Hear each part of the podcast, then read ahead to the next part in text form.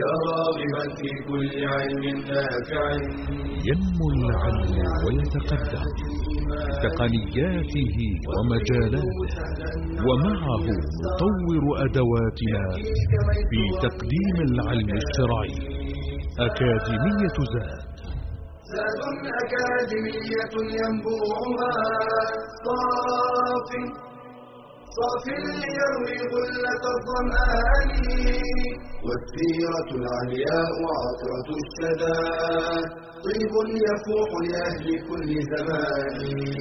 بشرى لنا زاد أكاديمية للعلم كالأزهار في البستان.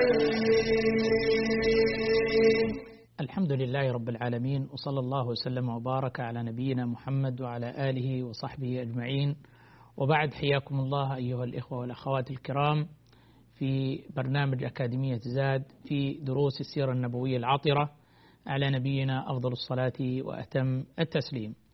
اليوم بإذن الله تبارك وتعالى نتحدث عن غزوة عظيمة من الغزوات التي خرج فيها رسول الله صلى الله عليه وسلم مع أصحابه، ألا وهي غزوة تبوك.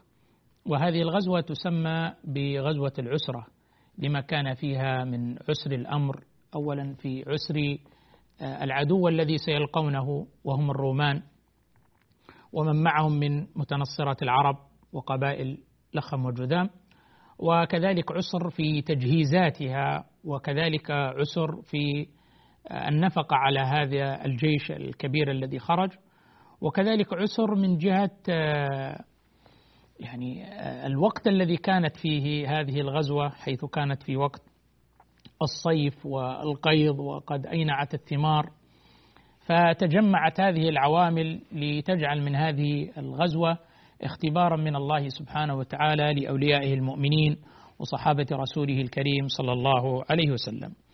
بعد أن فتح الله تعالى على المسلمين وعلى رسوله صلى الله عليه وسلم، بعد أن فتح عليهم مكة والحجاز ودخلت كلها في الإسلام، خشي العرب التابعون للرومان من المسلمين في بلاد الشام من قوة الإسلام، خشيوا من ذلك، فإن تلك المناطق كانت تتوزع بين أنهم أولياء للفرس الوثنيين أو أولياء للرومان والنصارى في تلك الفترة، فكانوا يتقسمون، وكل واحد منهم يعني يبذل ولاءه للجهة التي يعني تحميه وتناصره.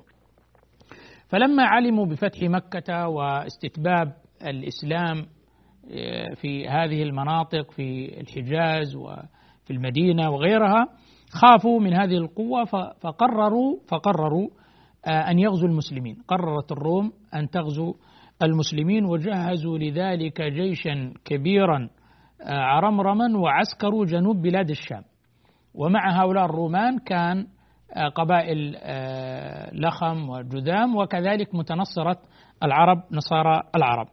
طبعا لما بلغ الخبر هذا للمدينة ووصلت الأخبار لرسول الله صلى الله عليه وسلم، وهذا من فطنة القيادة النبوية وإدراكها لما يدور حولها ولما يتربص به الأعداء بهذه الأمة بهذا المجتمع المسلم، وأنهم يحيكون لهم ويدبرون لهم، وصلت الأخبار لرسول الله صلى الله عليه وسلم وجهز لذلك تجهيزا، وتخوف المسلمون حقيقة، حتى أنهم كانوا يدوكون في موضوع هل غزا الرومان، هل جاء الرومان، هل هل وهكذا، هل وصل الرومان، فعاشوا حالة من الضغط الشديد الرهيب على نفوسهم، خوفا على الإسلام وعلى هذا الدين وعلى رسول الإسلام صلى الله عليه وسلم.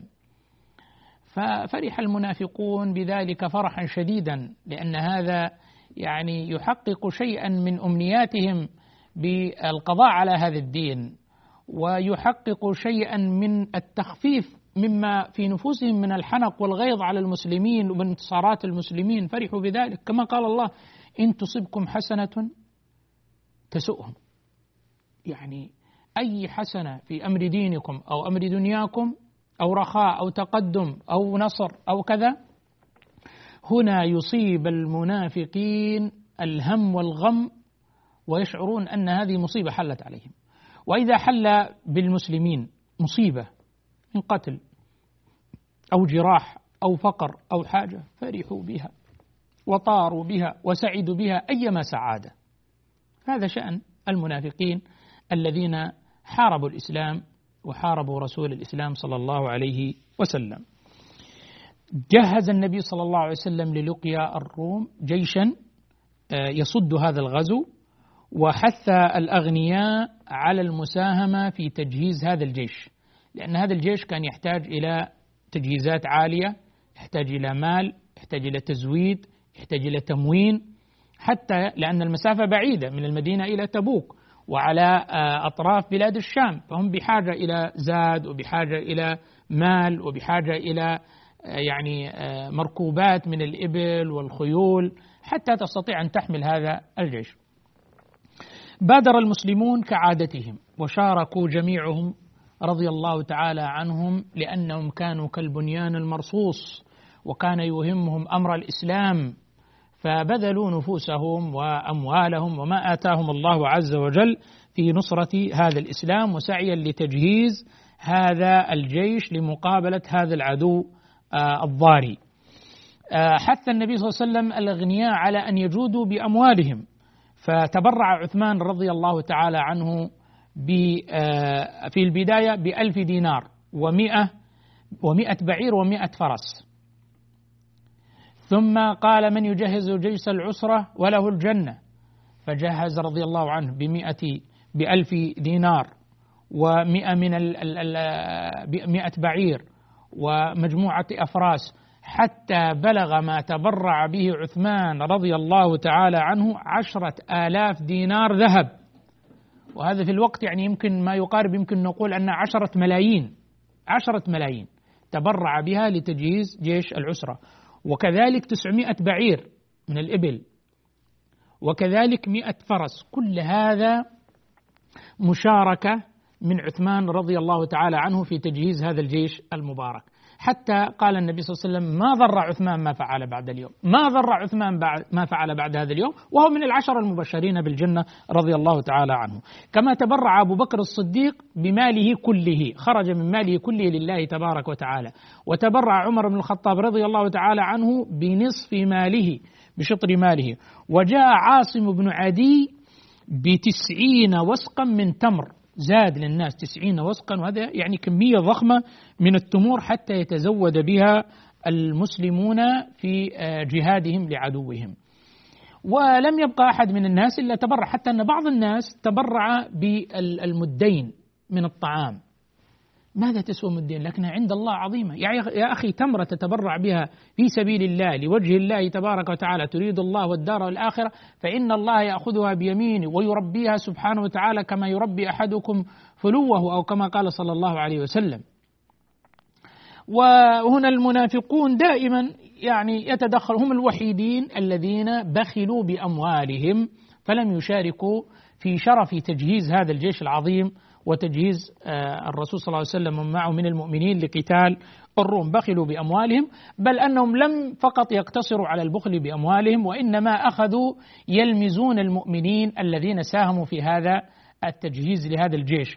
فإذا رأوا إنسان تبرع بمال ضخم، سواء كان دنانير أو كانت دراهم أو كان تمرا أو كانت خيول أو كانت إبل، قالوا إن هذا مرائي، هذا يريد أن يرائي الناس ويتفاخر. وإذا جاء بشيء قليل قالوا إن الله غني عن صدقتك. فهم لا هم الذين ساهموا وأنفقوا، ولا هم الذين كفوا ألسنتهم عن المسلمين أن يساهموا في تجهيز هذا الجيش العظيم الذي أمر النبي صلى الله عليه وسلم بتجهيزه. فأنزل الله تبارك وتعالى الذين يلمزون المتطوعين من المؤمنين في الصدقات والذين لا يجدون إلا جهدهم فيسخرون منهم سخر الله منهم جزاء وفاقا، سخر الله منهم.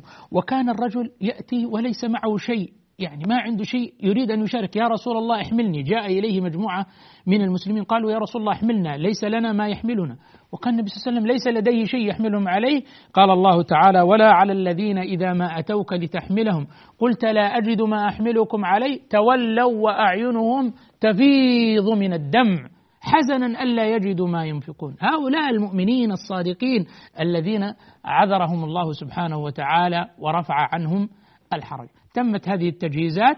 ماذا حدث بعد ذلك؟ فاصل ثم نواصل بإذن الله عز وجل. للعلم كالأزهار في البستان.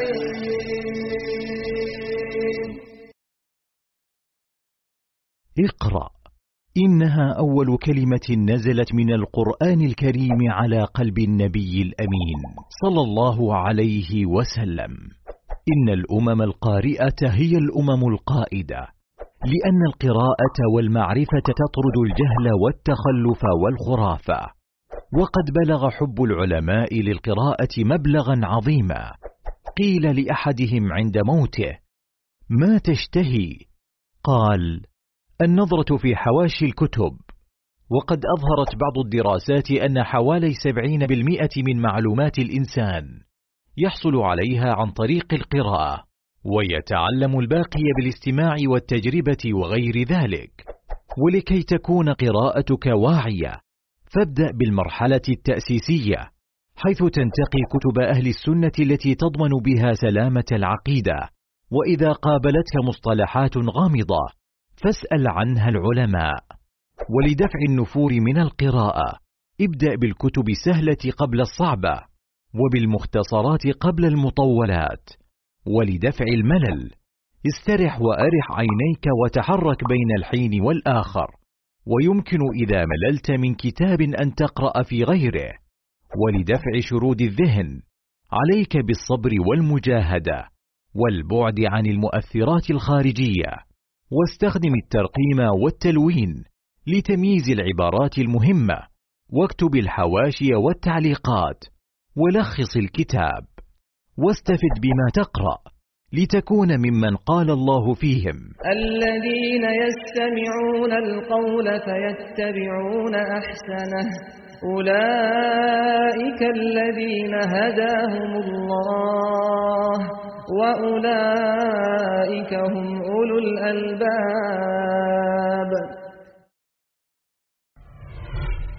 بشرى لنا أكاديمية للعلم كالأزهار في البستان.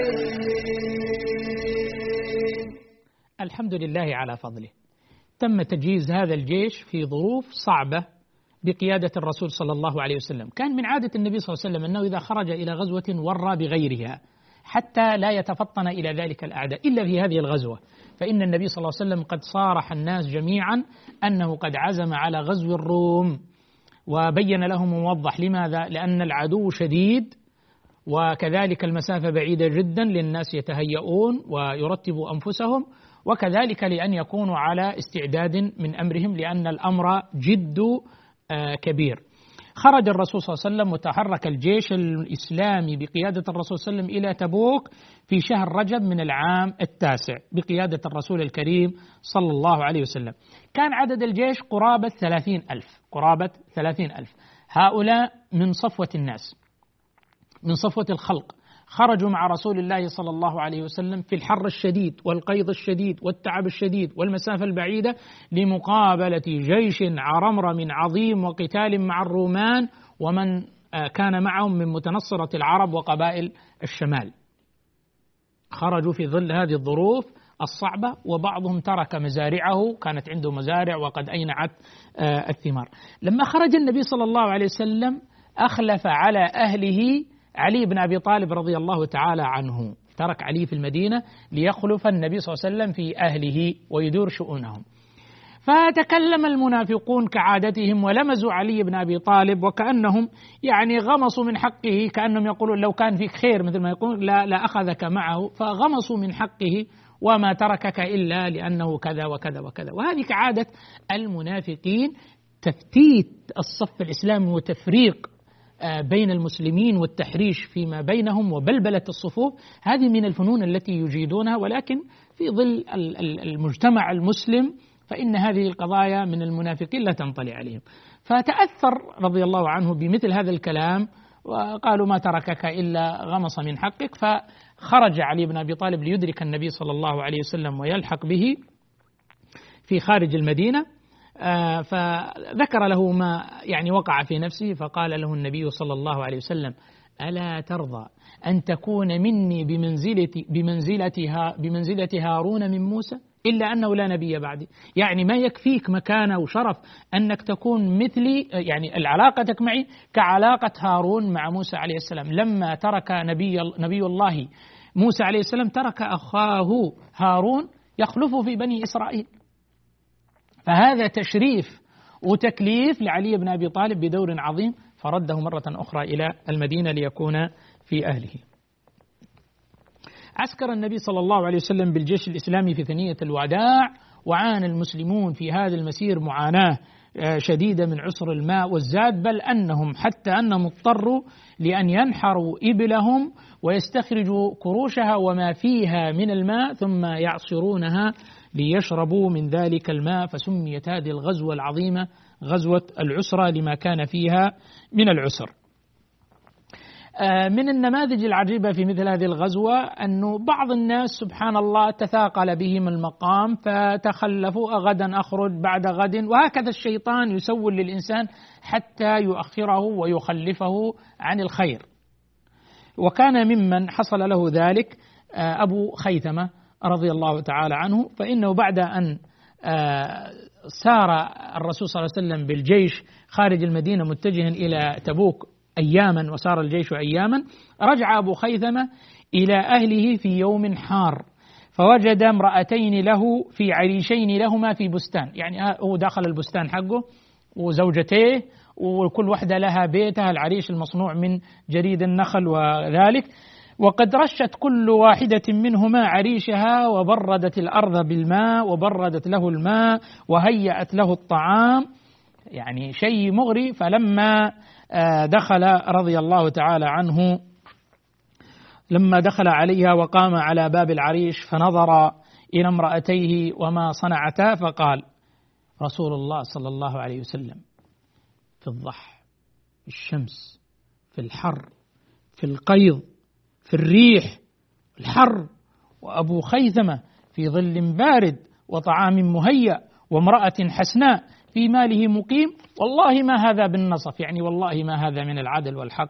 ثم قال: والله لا أدخل عريش إحداكن حتى تجهزوا لي، حتى ألحق برسول الله صلى الله عليه وسلم. هذا أنقذ الله سبحانه وتعالى، الله سبحانه وتعالى أنقذه أن يكون من المتخلفين عن أن يتخلفوا عن رسول الله ويرغبوا بأنفسهم عن نفس رسول الله صلى الله عليه وسلم، استدركته رحمة الله، والله يحمي من يشاء من عباده، يكاد أن يهم بالخطأ والمعصية والمخالفة لله ولرسوله، ثم تدركه رحمة الله تبارك وتعالى فتحول بينه وبين ذلك. والله لا أدخل حتى تجهزوني، وجهزوا له، ثم مضى ليلحق برسول الله صلى الله عليه وسلم، ويتراءى ذلك الركب من بعيد، فيقول النبي صلى الله عليه وسلم: كن أبا خيثمة، كن أبا خيثمة، فكان كما قال النبي صلى الله عليه وسلم، فكان أبو خيثمة. فلما لقيه أخبره وقص عليه الخبر، فدعا له رسول الله صلى الله عليه وسلم بكل خير لما بدر منه من هذه الخيرية والحرص على الخير. وأيضا أبو ذر ما يعني تعطلت به دابته وضعفت، أخذ متاعه على ظهره ومضى ماشيا ليلحق، حتى أدرك النبي صلى الله عليه وسلم في تبوك وقال: كن أبا ذر، كن أبا ذر، فكان أبو ذر. فقال: رحم الله أبا ذر، يمشي وحده ويعيش وحده ويموت وحده ويبعث يوم القيامة وحده، رضي الله تعالى عنهم وأرضاهم. وما أضلت الخضراء ولا أقلت الغبراء أصدق لهجة من أبي ذر. ثناءات عظيمة على هؤلاء الذين يغالبون العقبات والعوائق ليكونوا في صف الله ورسوله صلى الله عليه وسلم، ولا يتخلفوا عن أمر الله ولا عن أمر رسوله صلى الله عليه وسلم، ولا يرضوا لأنفسهم أن يكونوا مع القاعدين، ولا يرضوا لأنفسهم أن يتخلفوا عن رسول الله، وأنهم يقدمون أنفسهم على نفس رسول الله صلى الله عليه وآله وسلم.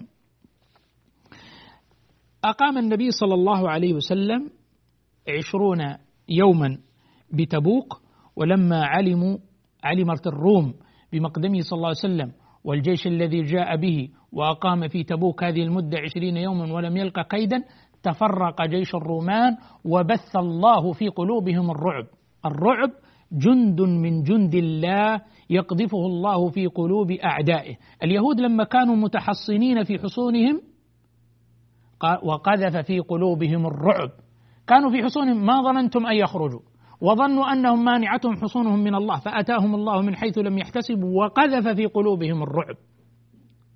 وهؤلاء قذف الله في قلوبهم الرعب فتفرقوا، ورأوا ما عليه النبي صلى الله عليه وسلم من قوة وجيش، جاءوا نصرة لله تبارك وتعالى ولرسوله. فلما مكثوا هذه الفترة ولم يلقوا حربا ولم يلقوا ما يعني يزعجهم أو يؤذيهم من قتال عدوهم، ورأوا أن الله قد أعزهم، قفلوا راجعين قفلوا راجعين. وكانت هذه الغزوة اختبار شديد للنبي صلى الله عليه وسلم ومن معه من المؤمنين. استمرت هذه الفترة التي قضاها النبي صلى الله عليه وسلم في غزوة تبوك خمسين يوما، خمسة عشر يوما ذهابا، عشرين يوم إقامة، خمسة عشر يوما في طريق العودة من تبوك إلى المدينة، وعادوا مظفرين لم ينالوا كيدا، وكفى الله المؤمنين القتال، وعلم الله ما في قلوبهم من الخير فأتم لهم الرحمة وأتم لهم المغفرة، وأثنى الله تبارك وتعالى عليهم أيما ثناء. ثم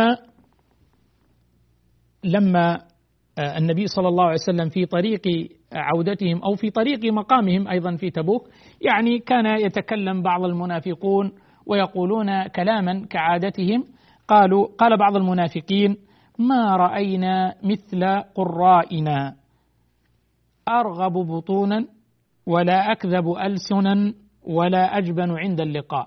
يعني اتهموا الصحابة بثلاثة اتهامات ومعهم رسول الله صلى الله عليه وسلم، اتهموهم ثلاثة اتهامات: أرغب بطونا أنهم أكله فقط حقين أكل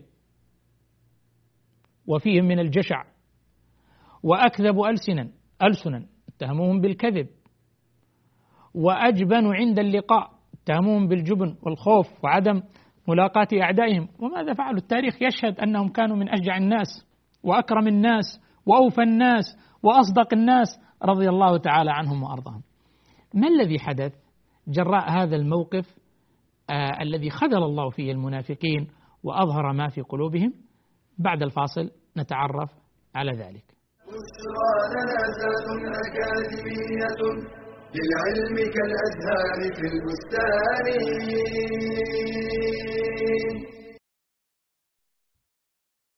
أنيق المنظر طيب المخبر، مجالسته أنفع مجالسة ومؤانسته أمتع مؤانسة. إنه الكتاب، من خلاله نجالس العلماء والصالحين. قيل لابن المبارك: ألا تجلس معنا؟ قال: ما أجلس إلا مع الصحابة والتابعين، يعني قراءة سيرهم. وقد كان العلماء مشغوفين بالكتب شراء وقراءة. قال ابن الجوزي: ما أشبع من مطالعة الكتب، وإذا رأيت كتابا لم أره فكأني وقعت على كنز، ولو قلت إني طالعت عشرين ألف مجلد كان أكثر. وطالب العلم لا تخلو مكتبته من الكتب الأساسية في شتى العلوم، ففي التفسير مثلا تفسير السعدي وتفسير ابن كثير، وفي العقيدة كتاب التوحيد والطحاوية والواسطية مع بعض الشروح، وفي الحديث الكتب الستة مع أهم شروحها، وهكذا بقية العلوم. وقبل الشراء استشر أهل الخبرة ليدلوك على أهم الكتب وأفضل الطبعات، لا سيما ما حققه العلماء الثقات كالألباني وبكر أبي زيد. احرص على التنويع في شراء الكتب، ولا تقتصر على فن واحد أو فنين، واعتن بكتب النوازل الفقهية والعقدية، ولا تبخل بإعارة الكتاب، وحافظ عليه إن استعرته، ولا تستكثر ما تنفقه في شراء الكتب. وصدق من قال: تلك النفائس لو تباع بوزنها ذهبا لكان البائع المغبونا.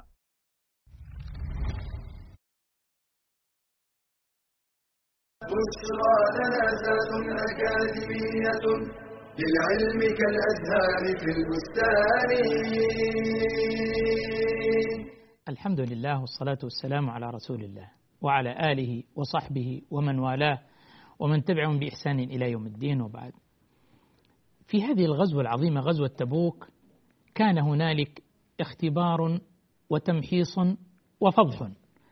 أما بالنسبة للاختبار فكان ما اختبر الله به المؤمنين واختبر به رسوله الكريم صلى الله عليه وسلم من حبهم لله وتقديمهم لأمر الله تعالى وطاعتهم لله عز وجل ولرسوله صلى الله عليه وسلم مهما بدت الظروف صعبة.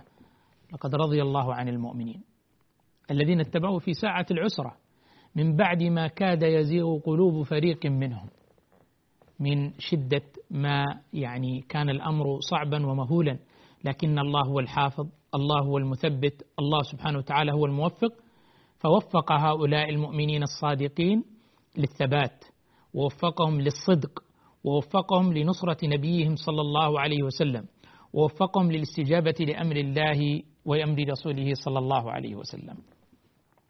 وأيضا كانت هذه الغزوة فاضحة فاضحة لهؤلاء المنافقين الذين طالما تدسسوا يعني بالخدع والأحابيل والمكر والكيد لرسول الله صلى الله عليه وسلم، ودائما ما كانوا يقسمون لرسول الله وهم كاذبون كاذبون كما ذكر الله تبارك وتعالى في كتابه وفضحهم ثلث القرآن، بل يكاد أن يكون ثلث القرآن في, في هؤلاء المنافقين وفي فضحهم وادعائهم للإسلام وحبهم للإسلام، ولكنهم في نفس الوقت يكيدون للإسلام ولرسول الإسلام صلى الله عليه وسلم ولأهل الإسلام ولبلدان الإسلام.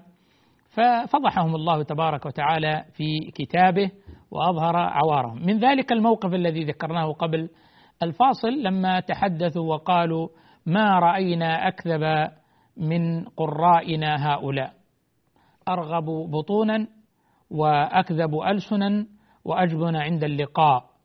فقال عوف ابن مالك كذبت ولكنك والله منافق من المنافقين. كيف تصف الصحابة بهذه الأوصاف؟ كيف تتجرأ على خيرة الناس على أصحاب محمد صلى الله عليه وسلم تتكلم عليه؟